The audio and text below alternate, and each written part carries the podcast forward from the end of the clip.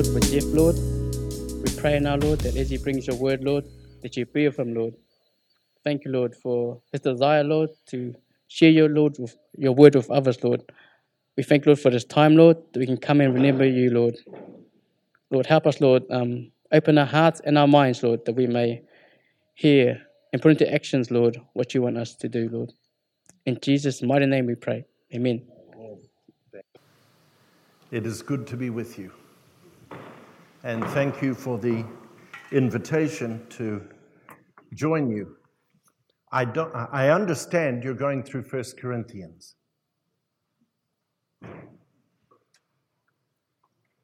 And it has fallen to my lot to take up 1 Corinthians chapter 14.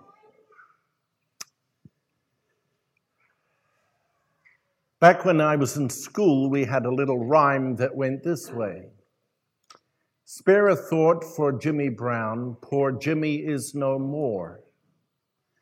For what he thought was H2O was H2SO4. For those of you who don't know what that means, what he thought was water turned out to be sulfuric acid. And I have a sneaking suspicion that I am playing with nitroglycerine when I come to 1 Corinthians chapter 14. And so we come to a chapter that, by anyone's confession, is a very controversial chapter discussing a very controversial subject. So if you brought some rotten eggs and some potatoes to throw at me halfway through, can I beg that you'll put them in your bag and take them home? Use them tomorrow for an omelet. Uh, because uh, we, we don't want to have uh, an argument over 1 Corinthians chapter 14 seems to me that when we get into these particular issues, there are going to be a wide variety of opinions.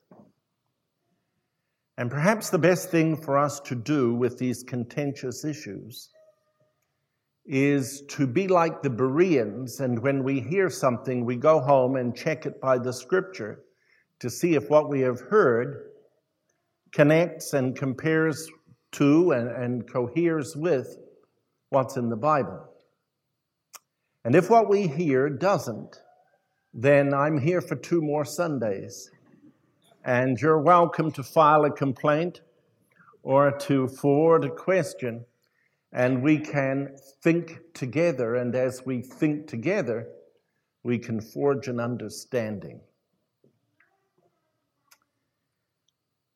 I'm. Uh, I'm delighted you're going through First Corinthians. It's a book I love for a number of reasons. One of the reasons is it tells us that issues in the Christian church must be confronted. Can no longer sweep problems under the mat and pretend they don't exist. Because this book brings them all out. But the lovely thing about 1 Corinthians is it not only addresses problems in the church, but it shows us how to address those problems in a compassionate but decisive way. I love the book uh, not only because it's an example on dealing with things, but uh, the book is a very practical book. It tells me how to walk with God in a world that is shot through with sin. It's a very relevant book. I always smile because Chuck Missler calls this book First Californians because he sees the problems in First Corinthians mirrored in what was his home state of California. And it's true the issues of the first century are still the issues of today. And First Corinthians is a very, very relevant book. And to an extent, it's a frightening book because it shows to us the degree to which we all bring baggage into the church. it shows us that the spirit of the age can move into the local church simply because when we get saved, we're not transformed overnight. We're facing issues that keep on coming up over and over again. And when you look at the book of First Corinthians, you realize that this church had significant issues. And their attitude was anything but godly. And yet, Paul said to them in the first chapter, I'm glad to be with you. You come behind in no gift, and you are eagerly waiting the return of the Lord Jesus because he's the one who shed his blood to save them, so they're true Christians, but the situation is quite frightening. And yet, the book is not only frightening, but very encouraging. If 1 Corinthians says anything to us today, it says this real Christians have big problems. But big problems have real answers. And 1 Corinthians turns us to those answers, as we will find. Well, a little recap for those of you who have been working your way slowly through 1 Corinthians. You'll know that the book is divided into two parts. Chapters 1 to 6, Paul is uh, responding to reports that he has had about the problems in Corinth. And the problems are personal problems over division. There are moral problems that you encounter in chapter 5. There are legal issues he addresses in chapter 6. And in the latter part of chapter 6, there are issues of carnality and one of the New Testament vice lists is um, contained in the last part of chapter 6. But 1 to 6 is Paul responding to reports that he has heard from Chloe's household about the problems that you have in Corinth. By the time you get to chapter 7, the book turns and he begins to address not reports that he has had, but questions they have raised. And so in chapter 7, you have the question of Christian marriage. In chapters 8, 9, and 10, you have the question of Christian freedom. Then, when you get to chapter 11, verse 2, all the way through chapter 14, verse 40, you have the question of Christian meetings. Now, that's followed in chapter 15 with the question of Christian hope. And he spends a whole chapter on the resurrection. And when you get into 1 Corinthians 16, you have the question of Christian stewardship and money. Well, the passage that falls to our lot this morning is right in that section on Christian meetings. And it goes from chapter 11, verse 2, right through to chapter 14, verse 40. And in that section on Christian meetings, three subjects are raised. Chapter 2, 11, verse 2 through 16, concerns the place of women in Christian meetings. Then from chapter 11, 17 through to verse 37, the purpose of the Lord's Supper is addressed. And then when you get to chapter 12, 13, and 14, you've got what some people think is the issue of spiritual gifts. But we would be dead wrong. But we would be dead wrong.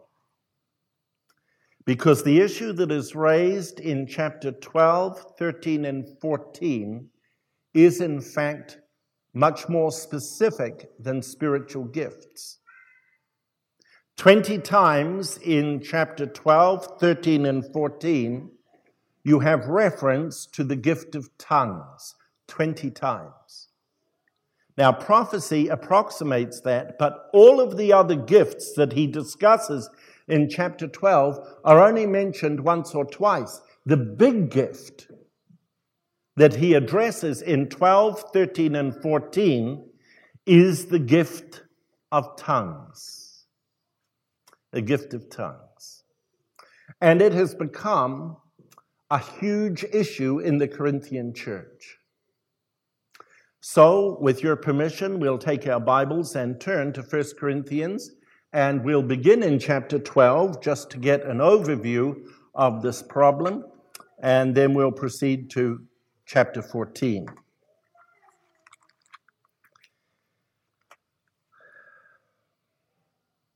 You will notice that in chapter 12, there are three lists of gifts.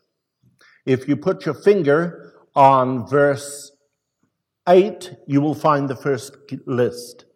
It says, There is one, there is, uh, to one there is given through the Spirit the message of wisdom, to another the message of knowledge by means of the same Spirit, to another faith, to another gifts of healing by that one Spirit, to another miraculous powers, to another prophecy, to another distinguishing between spirits, to another speaking in different kinds of tongues, and to still another the interpretation of tongues. All these are of one and same Spirit. He gives to each one just as He determines. What I want you to notice is the discussion of the list of gifts, but I want you to notice where tongues features. It's right at the end.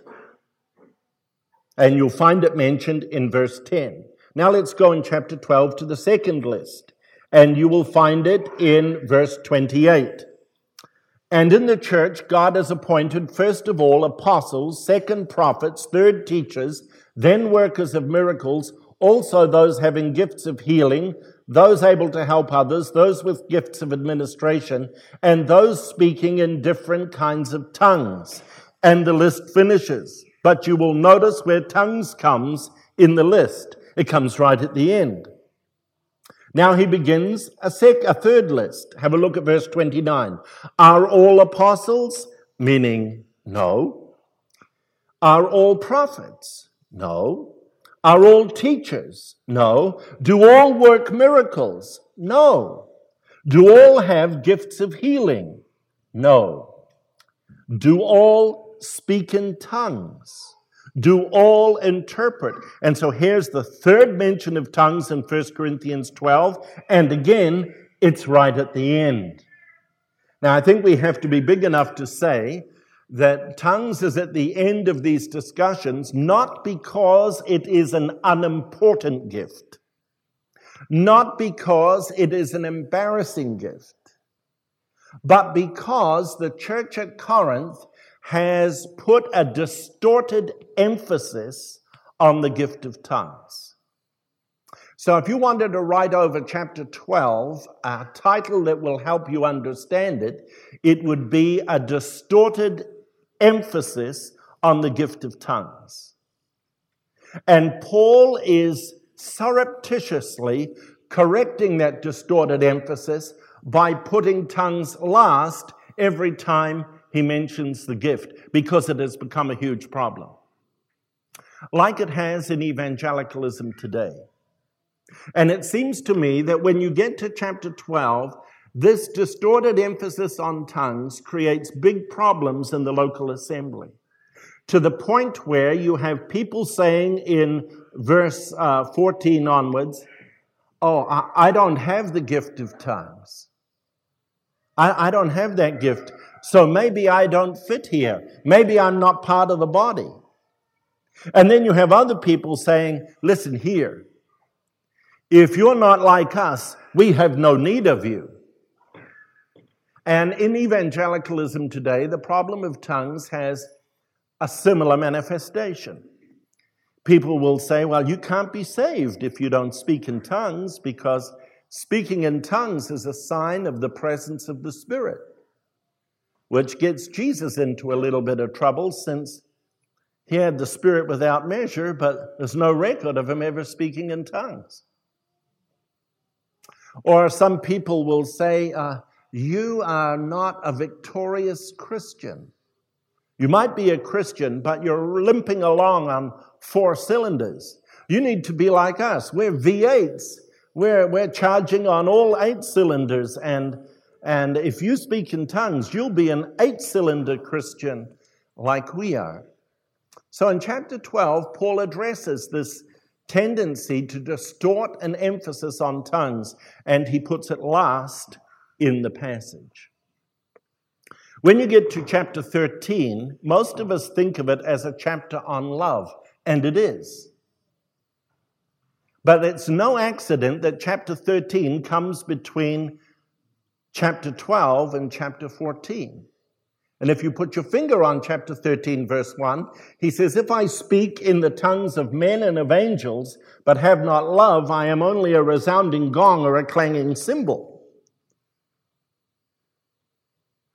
And it seems to me that what Paul is saying here is that in Corinth, they not only had a distorted emphasis on tongues, but they had a very distasteful expression of tongues. They were speaking in tongues, but without love. And so while Paul acknowledges it's important to be gifted, chapter 12, he says it's way more important to be godly, chapter 13. And when you come to the local church, you better be sure you put those two things together giftedness and godliness, because if you don't, you'll fight. There will be disunity. And so he takes them through chapter 13 and talks about this distasteful expression of tongues in the church at Corinth. And then, having done that, he picks up chapter 14. This one chapter, which is spiritual nitroglycerine for all of us today. And he begins to address a disorderly exhibition of tongues. Chapter 12, a distorted emphasis on tongues. Chapter 13, a distasteful expression of tongues without love.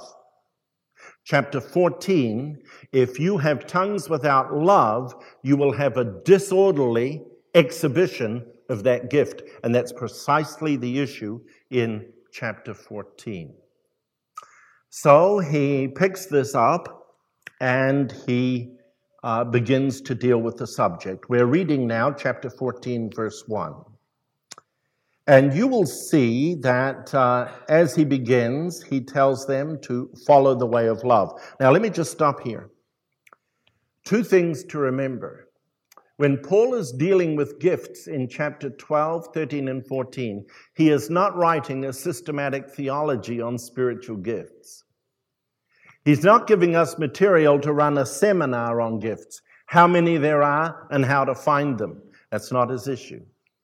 He is addressing a problem regarding tongues in the Corinthian church, and he sets his agenda to correct that problem. So it's a corrective piece of literature. It is not a full orbed explanation on what spiritual gifts are. That's the first thing I want to uh, remind us about. And the second thing that's important is this is a discussion in the context of the church. He is not talking about tongues in private life. He's talking about tongues in the public arena, in the context of a church meeting. In fact, it's very interesting to me that wherever you find reference in the New Testament to the gift of tongues, you'll find it in Acts 2, you'll find it in Acts 10, you'll find it in Acts 19, and you'll find it here in 1 Corinthians 12 through 14. And in all four references, it's a public context.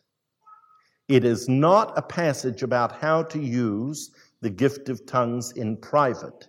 It's about the gift of tongues operating in a public context, and it seems to me the only times tongues is referred to in the New Testament is in a public context because it was never meant to operate in the private.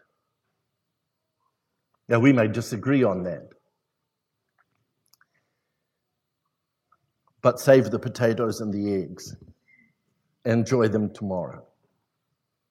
All right, let's get into this. He's saying, Follow the way of love, chapter 14, verse 1, and eagerly desire spiritual gifts, especially the gift of prophecy. For anyone who speaks in a tongue does not speak to men, but to God. Indeed, no one understands him. He utters mysteries with his spirit. But everyone who prophesies speaks to men for their strengthening, encouragement, and comfort. Verse 4 He who speaks in a tongue edifies himself, but he who prophesies edifies the church. I would like every one of you to speak in tongues, but I would rather have you prophesy. He who prophesies is greater than the one who speaks in tongues, unless he interprets, so that the church may be edified. Let me stay right here at the outset that the problem with the gift of tongues in the Corinthian church was that because there was a distorted emphasis on that gift, and because it was not coupled with love, it was expressed in a disorderly way. And there are two ways in which that disorder took form. The first was tongues was spoken without interpretation. So when you get into chapter 14, whenever Paul is talking about tongues in Corinth, he is talking about uninterpreted tongues. The second thing you will find, a second form of disorder in verse 27 through 29, and that's that the people were speaking in tongues all at the same time. Some of them praying in tongues, some of them singing in tongues, some of them praising in tongues, but it was going on across the congregation. Those are the two forms of the disorder you find in 1 Corinthians 14. One, they were uninterpreted, and two, they were used out of control. Now, had that happened, uh, had the uh, gift of tongues been coupled to the quality of love, that would never have happened. Love is not rude. It does not speak while someone is speaking over here. Love is not about expressing yourself. Love is not about concentrating on yourself or even how you feel. And if they coupled their gift of tongues to the quality of love, then love would not seek its own. Love would seek the benefit of other people. But in complete disregard to other people, they speak in tongues and they don't even worry about it being interpreted and they don't even worry about one at a time and who's listening or anything else. It's just a matter of me expressing this gift that I've been given. So the, the big question here is uninterpreted tongues. Now he tells them two things. First of all, he says, if you look at verse 1 of chapter 14, follow the way of love. He's just discussed that way in chapter 13. Now he says, remember what I told you, chapter 13? Pursue it. Pursue it. It's a strong word. Follow it. Put your nose down and go after love.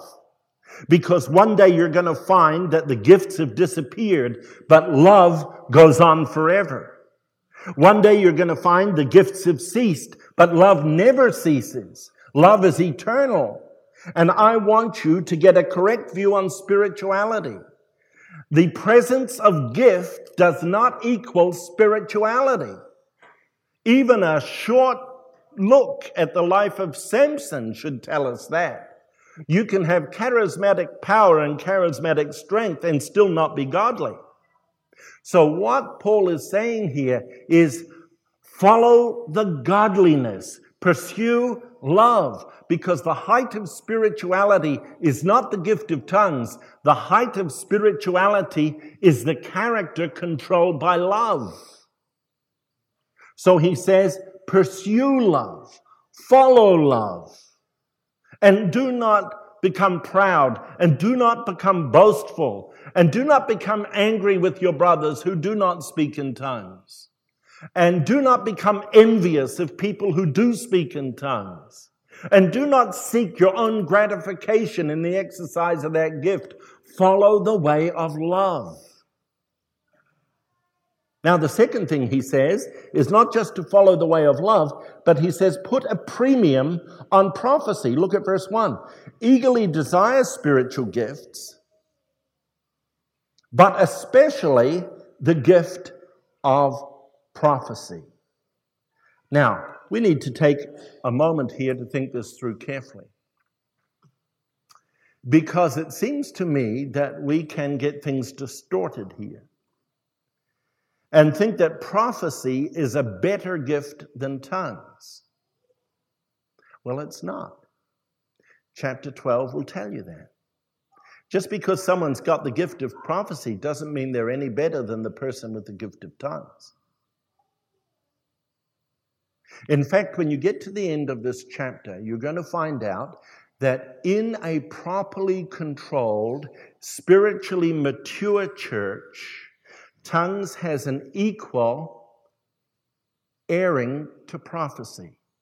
So when you get to verse 27, one, two, three at the most speak in tongues. One, two, three at the most speak in prophecy.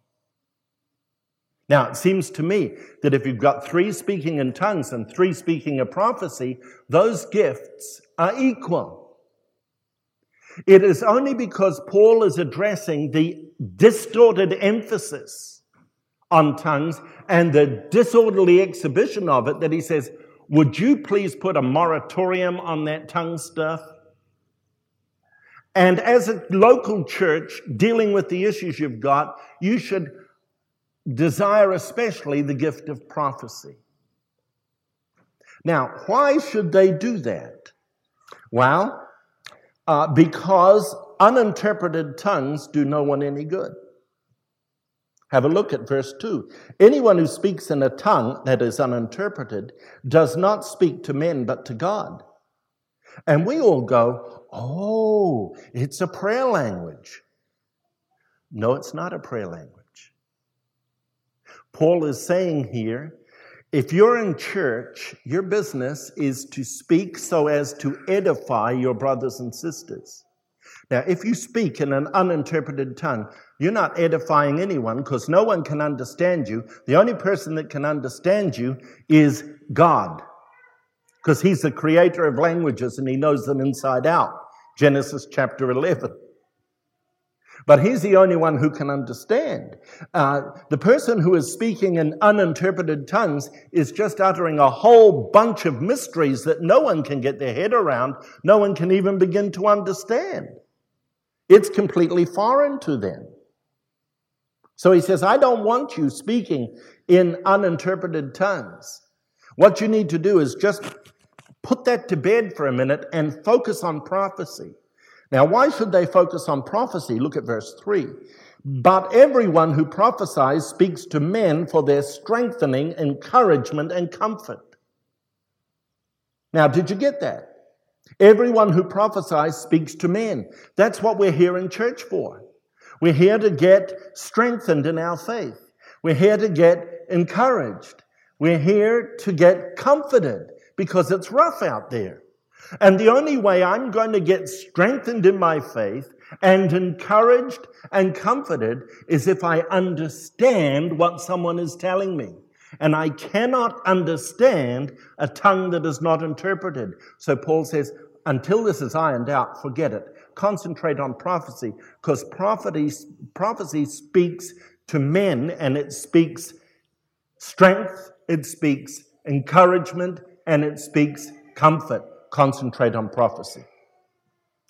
It is understandable.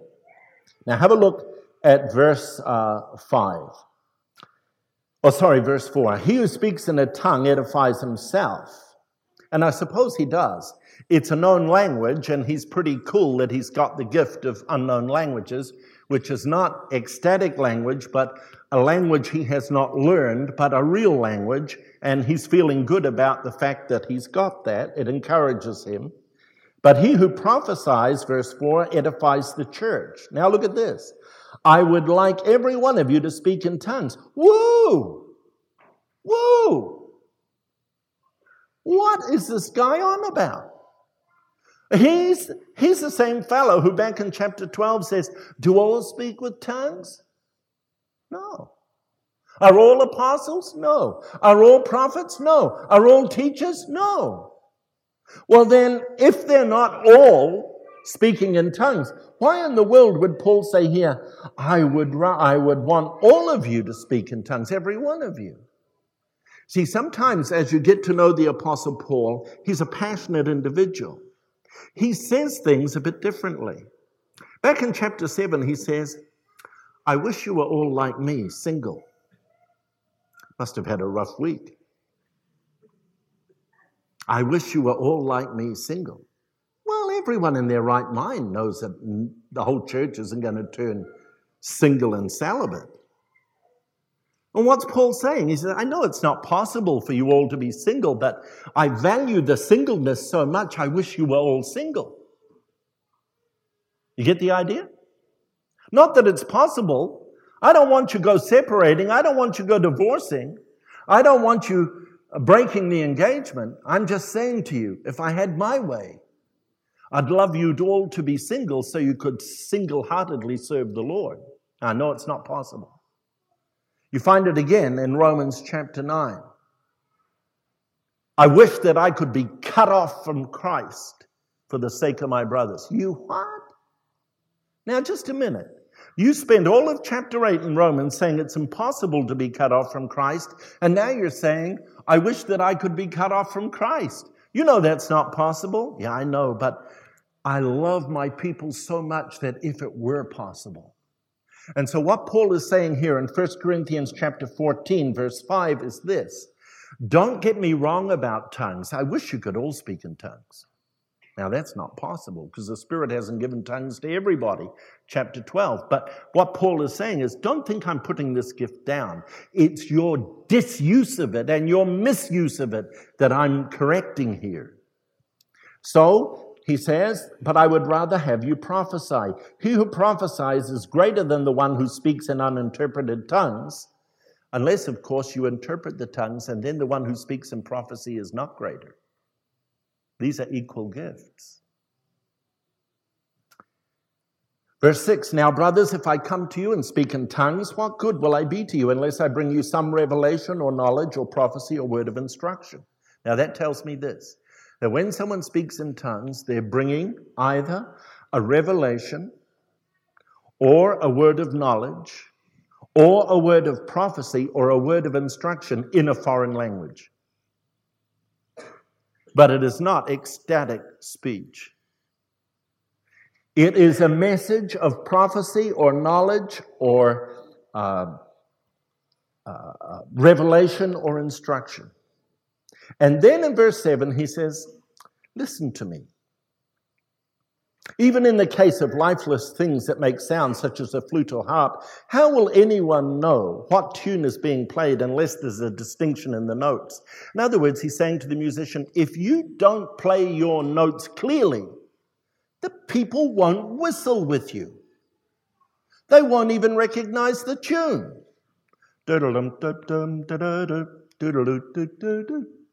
What is it?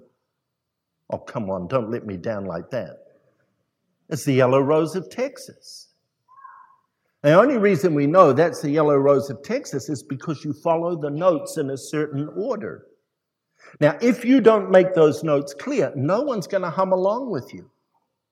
Then he goes to verse 8, if you have a look at it, and he says, Again, if the trumpet does not sound a clear call, who will get ready for the battle? Now you go back to the book of Joshua and Judges and Samuel, you find out they blew a trumpet to start the war and they blew a trumpet to end it. What he's saying is, if that trumpet doesn't make a, a, uh, uh, a clear note, you're going to have people starting the wars instead of ending them, and ending them instead of starting them. There's going to be total confusion among the ranks. So when you blow the trumpet, make the clear note. If it's the note to go to war, make it clear. If it's the note to stop fighting, make it clear. If you're playing a tune, make the music clear, or no one's going to know what you're on about. In the same way, if you have a look at verse 11, if you're having a conversation with someone, speak their language. If I do not grasp the meaning of what someone is saying, I'm a foreigner to the speaker, he's a foreigner to me. So, how can you have a friendship if you're not speaking the same language? It's impossible. Absolutely impossible. I can remember being in the Middle East, taking a wander around the city of Amman at night, trying to strike up a conversation with people who don't speak English. It was all over in a split second. Why? He didn't speak my language, I didn't speak his, so there's no conversation. Now, what Paul is saying here is this if you continue to speak in uninterpreted tongues, there's no point to your conversation, there's no point to your music, and the trumpet isn't letting anyone know anything at all. It is absolutely unprofitable and meaningless. Verse 12 So it is with you, since you are eager to have spiritual gifts, try to excel in gifts that build up the church, and uninterpreted tongues don't. Now, it might seem strange for us to be saying this because in the majority of evangelical churches today, people are singing in tongues, they're praying in tongues, they're worshiping in tongues, not one at a time, but all together, and none of it interpreted. Seems to me 1 Corinthians 14 has something very significant to say to our generation. If you cannot understand it, it isn't Christian. If you cannot understand it, it isn't Christian. It isn't even from God. Well, you say, that's going a bit rough. Are you saying it's from the devil? No, I'm not. I'm saying sometimes in religious experience, we manufacture stuff that's acceptable to us, but it comes from us, doesn't come from Him. If it comes from Him, you'll understand it. And while he gives the gift of interpretation, uh, gift of tongues, he gives the gift of interpretation, and Paul says you cannot have them separate. If there's no interpreter, stay quiet, because Christianity is about truth propositions. Okay. As we move on uh, uh, from this, he's, let me summarize what he's saying before we close. Uh, you people are showing a disorderly exhibition of tongues. Instead of that, you should covet and go after the gift of prophecy. Why? Because prophecy edifies uninterpreted tongues don't. And the reason prophecy edifies is because it's understandable. Uninterpreted tongues are not. For this reason, anyone who speaks in a tongue should pray that he may interpret, verse 13, what he says. For if I pray in a tongue, uh, my spirit prays, but my mind is unfruitful. Now, right here, people say, oh, so the Apostle Paul spoke in tongues. Well, I can't find any, any evidence that he did, but it says here, if I pray in a tongue. Well, that's just the way he talks. If you go back to chapter 13, he says, If I prophesy without love, I'm a clanging cymbal. Now, you wouldn't catch Paul prophesying without love. He's just talking about the generic idea. If I pray in a tongue, my spirit prays, but my mind is unfruitful. So what shall I do? I will pray with my spirit, but I'll pray with my mind also. Verse 16 if you, are uh, if you're praising God with your spirit, how can one who finds himself among those who do not understand say amen to your thanksgiving, since he does not know what you are saying? You may be giving thanks well enough, but the other man isn't edified. And if he isn't edified, you're out of order. I thank God that I speak in tongues more than you, but in the church, I would rather speak five intelligible words. You say, There you go, Jeff. He speaks in tongues in private. But when he gets into church, he just uses the common language. No, it isn't saying that at all. There's no evidence that Paul speaks in tongues in private here. But he says, I speak in tongues more than all of you but in church. Therefore, he must speak in tongues in private. Well, Paul just doesn't go between home and church, you know. They're not his two sole options of locality. If he's not at home, he's at church. If he's not at church, he's at home. No. He's a missionary. He's all over the world. Sometimes he's on the street corner. Sometimes he's in the marketplace. There are a hundred places Paul could speak in tongues without speaking in tongues in his bedroom. You say, but there's no record of him speaking in tongues in evangelism. That is true. I concede the point, but there's no record of him speaking in tongues in his bedroom either.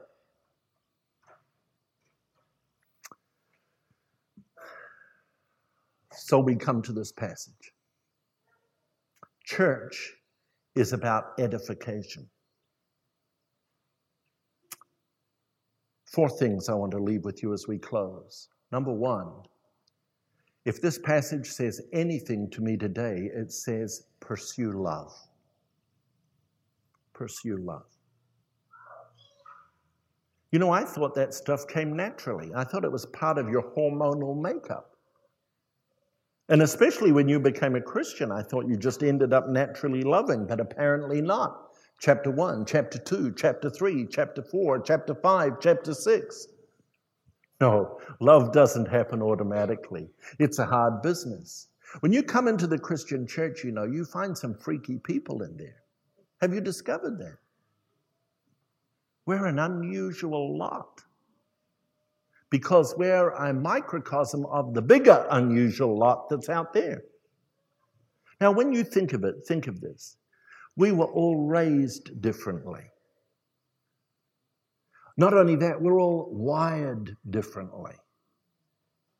We have different personalities. Some are completely normal, like me, and some are abnormal, like you. I have a friend who, whenever she finds someone difficult, she says, You know what their problem is? They're a lot like us, only more so. That is the problem. We're all a little bit different. And so we come from different families, different traditions, different value systems, with different personalities and different theological constructs. And you're putting us all together. You know what's going to happen? There's going to be friction. So if I was you, said Paul, I'd put the priority on love. Follow it and pursue it and deliberately make it your goal to be a loving Christian. Because when I'm a loving Christian, my concern is going to be for you, not me. I'm going to be praying for you, not me. I'm going to be contributing to you, not me. And my concern is not how I feel and what I want to say, but how can I strengthen you in God? And how can I encourage you in God? And how can I comfort you in God? See, what I've got to do is pursue love so that I become someone who's planning to bless you. Now, let me ask you a question Who are you planning to bless this week? Oh, really? Who are you planning to bless this week? Because if you don't plan it, it ain't going to happen. If you're not pursuing love, it won't eventuate. So, who have you got in your sights to bless their socks off? And how are you going to do it? So that they leave you strengthened, encouraged, and comforted. Because you know, that's what I need when I come to church. When I mix with Christians, you know what I need? I need you to strengthen me in my faith. You know what else I need? I need you to encourage me. Why? Because I need to have a holier walk. I need to have a greater love. I need to have a more intense commitment to the Lord Jesus. And you are the people that can encourage me to do that.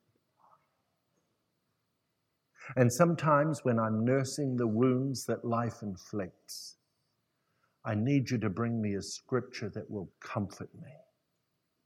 Forget your tongues. Leave them in the closet and come close to me and minister to me strength and encouragement and comfort. And for those who do think they have the gift of tongues, maybe it's time to be a bit discerning. Because this week, you see, you can go home and you can take what I've said and you can measure it against this book and you can test it. And then you can get a commentary off your shelf and you can test what I say not only against the Bible, but against the commentary. And then you can ring Mr. Boyens and say, Jack, give me the true scoop from heaven on this passage. I want to be 100%. And so you can ring him and get the true scoop. And you can test and you can come to me and say, You're wrong. I had a cup of tea with Mr. Boyens and he thinks you're smoking the devil's lawn clippings. But how do you test yourself if you think you've got the gift of tongues? Unless maybe you take a recording of it and take it to four people who think they have the gift of interpretation and see if the four people give a consensus that matches Scripture. Maybe that's a helpful way of testing what we think is very important. Whatever happens, understand this our mind matters. We're not into empty ritual. And we are not into uninterpreted tongues. We are into truth that can be understood, banked on, and lived where the rubber meets the road. Father, we have had time this morning gathered around the bread and the wine and the worship of your Son, our one and only Savior. We want to pause today before we go home to thank you for him, for all that he means to us. We pause now and thank you for this word that you have already spoken, that is already important to us. And we pray, our Father, that your Holy Spirit will work deep inside us to bring the values from this passage so that we flesh them out this coming week. Be pleased to encourage us and strengthen us and help us and comfort us. And, oh God, conform us not only to the image of your Son, but to the truth of Scripture so that we will please you and honor you and glorify you and walk worthy of you. We ask it in the lovely name of our Savior and to his everlasting glory. Amen.